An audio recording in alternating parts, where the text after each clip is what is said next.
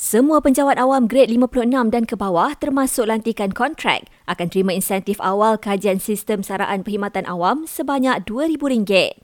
Menurut Perdana Menteri, ia akan disalurkan pada 23 Februari ini bagi meringankan beban persediaan persekolahan dan persiapan menjelang Ramadan serta Syawal.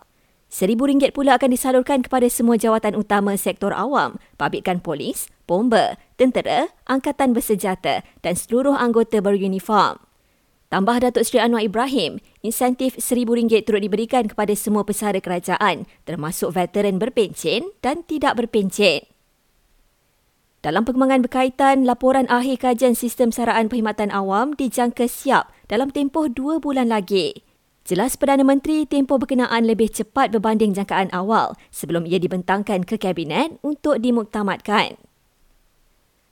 Kerajaan pusat sudah meluluskan 92 projek baru di Kelantan untuk tahun ini.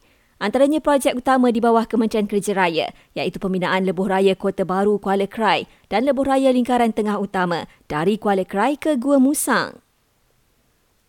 Rancang perjalanan anda sepanjang cuti perayaan Tahun Baru Cina hujung minggu ini. Institut Penyelidikan Keselamatan Jalan Raya Malaysia (MyRAS) turut menasihati pengguna supaya menguruskan emosi dengan baik bagi elak pelanggaran peraturan jalan raya. Dan 83 tahanan yang lolos daripada depo imigresen sementara BIDOR pada Khamis lalu telah berjaya diberkas semula setakat pagi ini. Menurut Ketua Polis Perak, operasi memburu 46 lagi baki tahanan terus giat dijalankan.